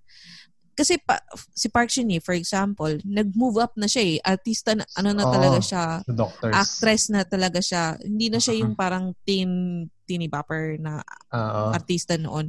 For me, ganun ang hinahanap ko. Nang, I think nagmula yun sa The Airs din eh. The Airs, Mm. tapos sa Pinocchio. Doctor, sa Pinocchio. So, nagtalagang nailagay mo na siya. Yung dalawa, nangihinayang ako sa kanila. Hindi pa sila, Ang parang bata pa naman ako, kasi ah. nun. Oh, siguro nga dahil bata pa sila. Eh, kakagraduate lang nila ng high school, tama? Oo, parang to- nag-birthday na karan si Kim So Yun. Tapos nagulat ako, oh my God, bata pa pala nito. Parang 21, ganun. Oh, siguro kasi nga ang tagal na nila sa, sa Oo. pagiging artista na parang ang, ang feeling natin, ang tandaan na nila. Kailangan, Pero- parang kailangan na nilang mag-roll na, na parang sobrang bigate Mm. na na. Oh, siguro nga no. Kaya siguro ganun yung feeling ko. Hinahanapan ko na sila kasi nga ang tagal ko nang pinapanood. Pinanood mo ba yung ano, yung Love Alarm? Ay, hindi. Hindi ko pa yun napapanood. Yun ang binitawan Eh, ko. Hindi ko siya gusto. Sabi nga nila, hindi sila... Eh, yun nga, kasi nga sabi ko sa iyo na nun, nagbabase ako sa mga usap-usapan, mga chismis, Oo. sa ratings. Mm-mm. May mga nagsasabi nga na yung Love Alarm, although may season 2 siya, nagka-season 2 siya kahil parang bitin sa season 1. Pero hindi Mm. siya yung dahil maganda na hinihingan mo ng season 2. Dahil lang bitin siya na ending, kaya may season 2. Pero, ewan ko, parang nung binasa ko yung description sa kanya, at saka napanood ko din yung trailer niya sa Netflix, Mm. Feeling ko may ano na kami, medyo may detach na ako sa kanya dahil medyo bagets yung story. Pero Mm-mm. hindi ko alam ah, kasi napanood kong Extraordinary You. Pinanood ko yun. alam mo ba yun? Yung, um, yung bidas, ay, yung isa sa mga characters sa Sky Castle, tapos Hindi. bas- basta pambagets yun. So, I don't know. Hindi ko lang siguro, hindi lang talaga siguro nag-appeal sa akin yung Mm. Love Alarm. Sorry. Sorry sa mga fans. Ang ang daming fanbase no dahil galing siya sa Oo. webtoon. Ah, webtoon din yun. Mm-mm. Okay. Kaya sobrang ang dami niyang talagang fanbase. Na mo, Parang hindi ko wala... Ano ba yung webtoon? Sorry. comics. comics. Oh, comics ba siya na talagang parang manga na piniprint? Or... Ano siya, digital. Ang Huh? isip, digital ano siya, parang di, di siya parang ni-release ng parang nasa paper. Ah, Nasa, nasa ano siya, kunyari, di ba pa nag-Facebook ka, scroll up, scroll Oo. up. Yun, oo. parang, ganda, scroll up, scroll up. Parang picture-picture siya na, na, na, na hindi siya yung traditional comics na may Pero- panel 1, panel 2. Comics siya, hindi siya yung parang cartoons na gumagalaw and all. Hin- Hindi. Comics lang siya as in.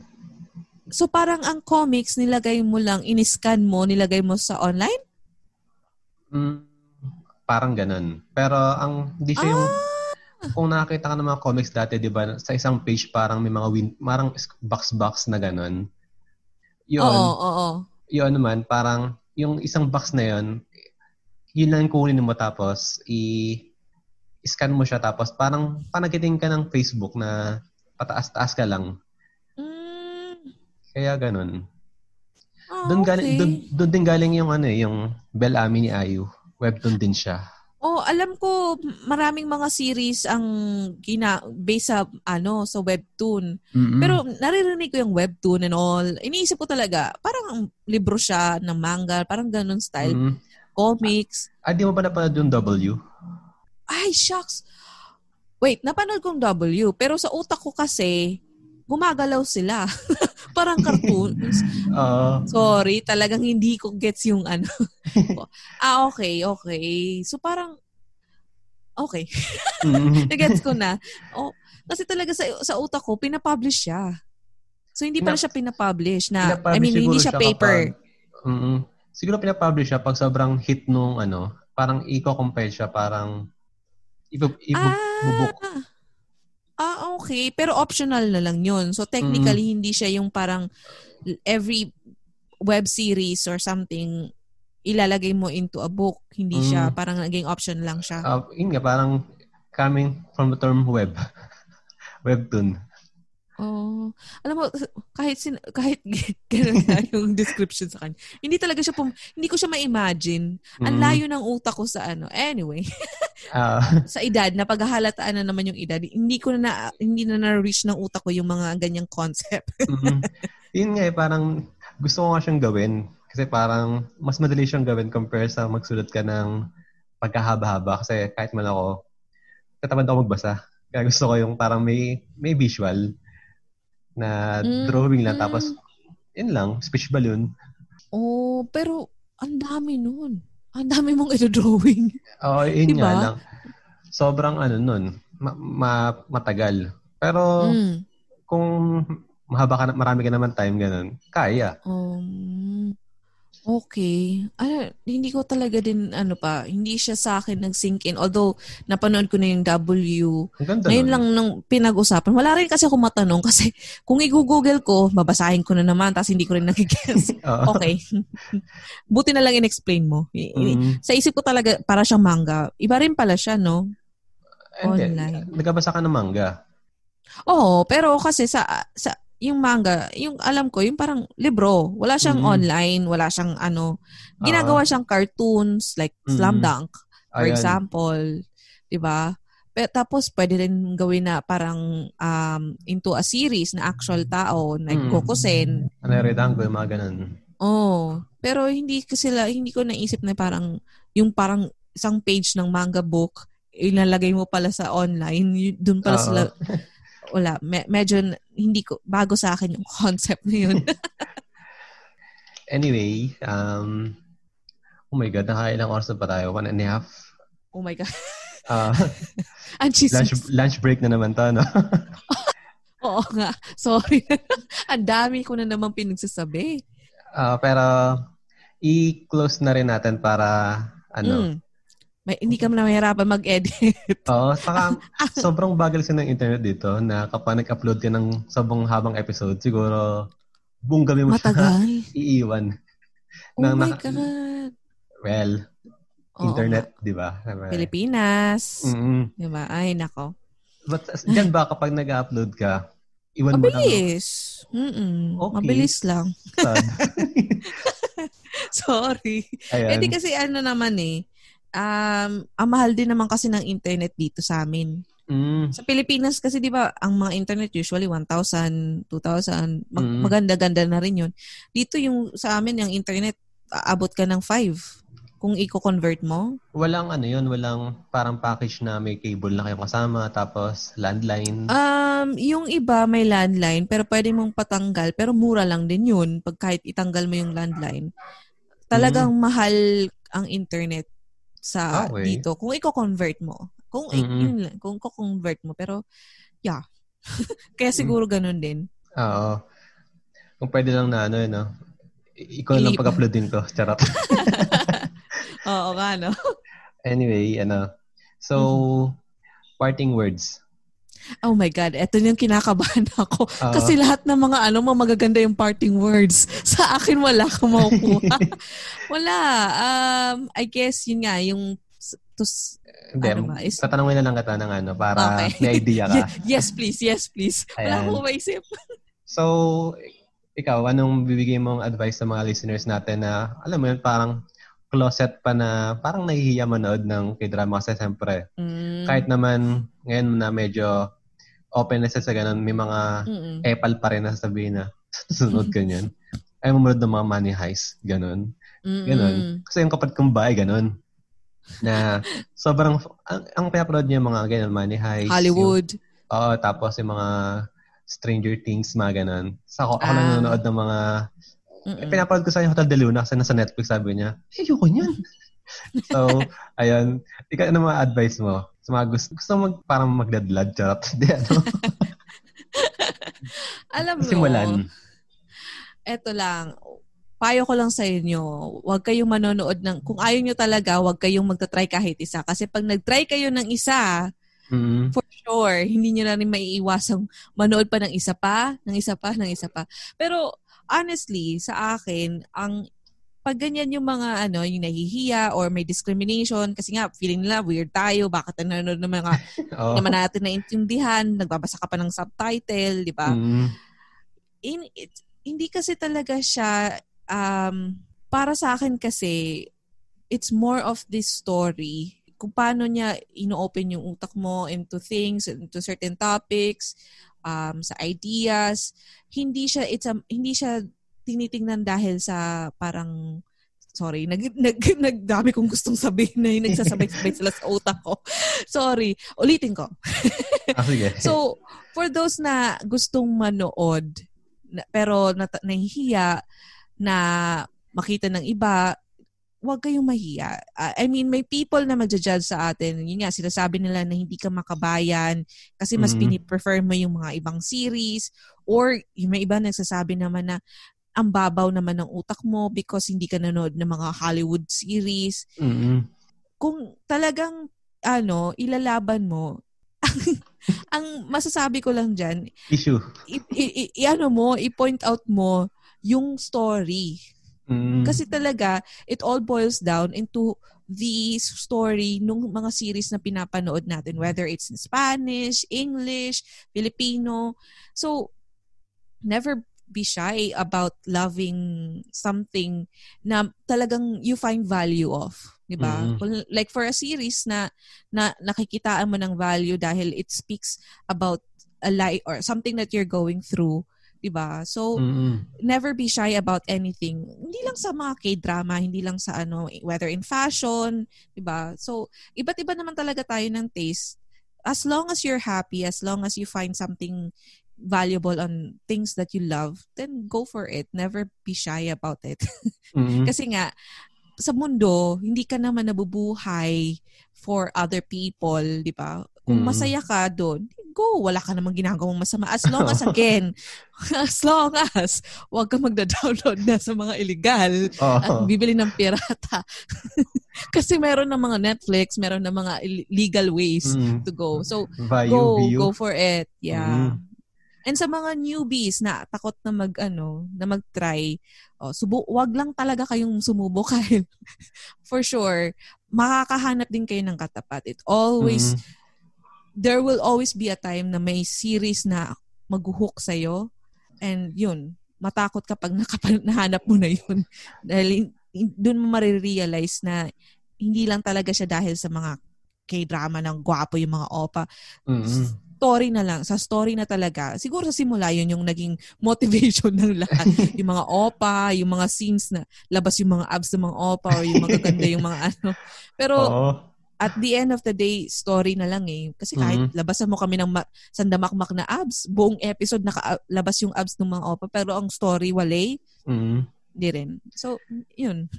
Hindi ko alam kung Sa- nag- sa sense, may sense yung sinabi ko. Hindi, maganda nga kasi parang may mga kasi talaga so- sobrang ano talaga. Like may friend ako na ano, though di di siya nanonood ng K-drama. Mm. Eh di, one time yung parang nililigawan niya, mahilig sa K-drama. Mm. So siya, ang ginawa niya, kahit di siya nanonood, nanonood siya ng ano, ng City Hunter. Mm. na para may pagkwentuhan sila, para makaporma siya. Mm. Ayun, okay naman. Pero Na- ngayon, ngayon para meron na siyang kahit respect kasi mag- maganda naman yung story ng City Mm. Hunter kahit paano. Mm-mm. Ayun. Sa kapag ano, kapag sabi na, ay pangat naman yung mga story niya na ang gawin nila, sampal nila yung reply 1988. Oo. Ayun. Ko. Yun pa lang. Subukan nyo lang. Subukan Oo. nyo lang manood ng mga series ng ganun. Or kaya yung mga malalalim like uh, yung mga Sky Castle. Although malalim na masyado yun. Pero Mm, yun, mga Me, Reply Me. 19. Oh, reply. The Oh. Kill Me. Mm. Kasama sa Iba ano ko yun top 10. Yung kung gagawa ako, Kill Me kasama siya. G- grabe yun. Oo. Sila Pero, Perry, sila... pero feeling ko pag ngayon, hindi na sila mag-work masyado kasi nung pinanood ko siya, na, super amazed din ako do sa, sa, sa concept niya, di ba? Sa story niya Mhm. mismo. Talagang amazed ako kasi mental health yung dinidiscuss, yung Mm-hmm. um, so, di na to spoiler ah, tagal na nito. uh, schizophrenia, DID. o DID. Pero kasi ngayon, medyo nag-iba na yung idea nila sa DID. So, feeling ko Mhm. yung mga scenes doon sa sa na makatotohanan. Hindi na makatotohanan. At the same time baka magkaroon na sila ng mga issue. Anyway. Mm. pero at least 'di ba anong taon yun? Tapos pinag-uusapan na nila yun. Eh samantalang ah, sa sa ibang mga series natin wala nga man lang nagdi-discuss ng mga mental health Mm. 'di ba sa mga Hollywood series. Very recent na lang yung mga nag- pinag-uusapan yung mga mental health eh. Usually mga ano din sa kanila eh. Oo, parang hang- hanggang ngayon parang tabu pa rin. Oo, hindi nila masyadong pinag-uusapan. So, yun nga, sto- it, always a story. Yung mga Mm. lessons na nakuha. Kaya never be shy about anything na ginagawa mo as long as hin- hindi nga illegal. Ah, medyo nasaktan ako kasi yung naalala ko, hindi ko na Ano? sabihin, yung pinad kong reply 1988, dinownload ko lang sa FB. Ah, teka lang. Ah, okay. Oh, Naalala ko yung ano, na- naalala ko yung guest mo si ano, si, yung nakaraan, si, Trisha. si Trisha. Oh. Kaya tanong niya kung di niya, di niya alam kung legit daw ba yung sa FB. Siyempre, di ba hindi? Eh, syempre hindi. Oo. Legit. Pero a- alam naman natin, pagka gipitan, gipit talaga sa, Oo. sa ano ka, patalim ka kapit, sa mga Kasi illegal. parang wala, wala siya sa, sa mga streaming site ngayon. Parang, kasi di ba, pasulput, Ah, lang. Um, ay, hindi ko alam pala kung, kasi magkaiba sa Pilipinas tsaka sa, dito sa Mm. Canada eh. Dito sa amin, ang konti Available. pa. Ah, okay. Available siya, pero konti lang yung K-drama series dito. Compared Mm. sa Pilipinas na ang dami. Ang dami Oo. sa inyo. May VPN naman eh, charot. Ay, ay, wag, wag tayo dumaan dyan. Maka, Ah. maano na naman tayo. Gusto pa namin yun. mabuhay. Anyway, yun nga. So, before we go, ano, anything to promote, ganyan. Ay, okay. Ah, ano ba? Um, also, we have another, we have an episode doon naman sa akin, which I think um, would be available sometime third week ng July. Oo. Kung, kung hindi ako, ang hapa kasi lang i-edit ko. At good luck din sa'yo sa i-edit mo dito sa episode Mhm. na to. Pero yun, um, sa mga fans ni Sherwin, Dami, sure, ah. teka lang, sorry, binigay ko yung pangalan mo eh. Hindi, ayos lang naman. Oh, O, ah, okay. na- nasa title naman eh. Oo sure. nga pala. Oo nga pala. O, so, Ah, kung gusto nyo din mapakinggan yung pinag-usapan namin, meron din kami sa episode sa podcast ko naman, which is Tita Talks. And yun lang. And Twitter, at Talks Tita. mm, Baliktad lang na Tita Talks. at the same time, na ilalagay ko naman sa, gaya sa'yo, ilagay ko sa description yung mga okay. links para, Oo, para bigyan mag- mabilis nila. hirap ka mag-search, minsan ang dami lumalabas. Oo. Tsaka sa akin, ang dami kasing Tita Talks. Ah, talaga? Tapos, oo. Kaya nga nainis ako. Sabi ko, "Naku, naunahan ako. Ang daming Mhm. Tita Talks. Tapos, yung iba, hindi na nag-update. Parang Oo. gusto ko sa... Pang-inis gusto lang. ko- oo, na parang 2015 pa to. Pwede ko bang kunin na lang yung pangalan niya? Kasi nauna siya sa Tita Talks eh. But anyway, Mhm. yun. Ilalagay na lang natin sa description. Uh, so, once again, thank you for this long na Oo. Lunchtime Sanga-sanga. interview na naman. uh, sangasangang usapan na Oo. ewan ko may natutunan ba sila sa atin or Malamang sa akin wala. Malamang Ah, chismis. Marami uh, silang nakuhang marami chismis silang sa akin. na-chismis. Mm. Oo, like kung paano nakilala ni Jopay ang kanyang asawa. Kung ano yung Yun mga yung makukuha nila sa akin. yung mga palabas na dapat ilagay nila sa Mm. radar nila yung mga binanggit natin Mm. like Reply 1988 number one Mm. yun tapos Yes. yung sabi ano ba ba yung mga nabanggit mong mga palabas Kai Castle Oo, yun. tapos wag, wag na Mga siguro yung mga Jang yung medyo maluma na yun. ah Matanda, matanda na yun. Pero kung gusto niyo ng mga old series, go, Mm. pwede. Maganda yun ah. pakwento Period sa, sa mga tatay nila ganun Oy, grabe ka naman. Tatay na. hindi tatay ko kasi may DVD nun Ah, oo. pinapanood, Oh, shh, pinapanood shh, nila ay okay sorry sorry Huwag ka magdi-DVD. Oo nga Makamahuli pala. tayo. sabi nga ni Bong Revilla dati pag bibili ka ng pirated pumapatay ka Oo, kaya, shh, huwag ka magkwento. Oo, yan. Na meron tayo ng mga DVD. na mga isang ano isang album yung mga Oh. yung mga five page. Oo, yung mga series natin doon, lahat nandun sa ano, mga DVD lang na kinukuhanan natin. Ayan, so ayan ulit, thank you sa pag-guest. Okay, thank you din. Thank you so much for having me. Kahit ako lang talaga yung pinaka, lahat ng mga guests mo talagang may matutunan silang mga ganda, mga payo in life. Sa akin, chismis in life ang makukuha. thank you. Thank you so much. thank you. Bye-bye. Bye.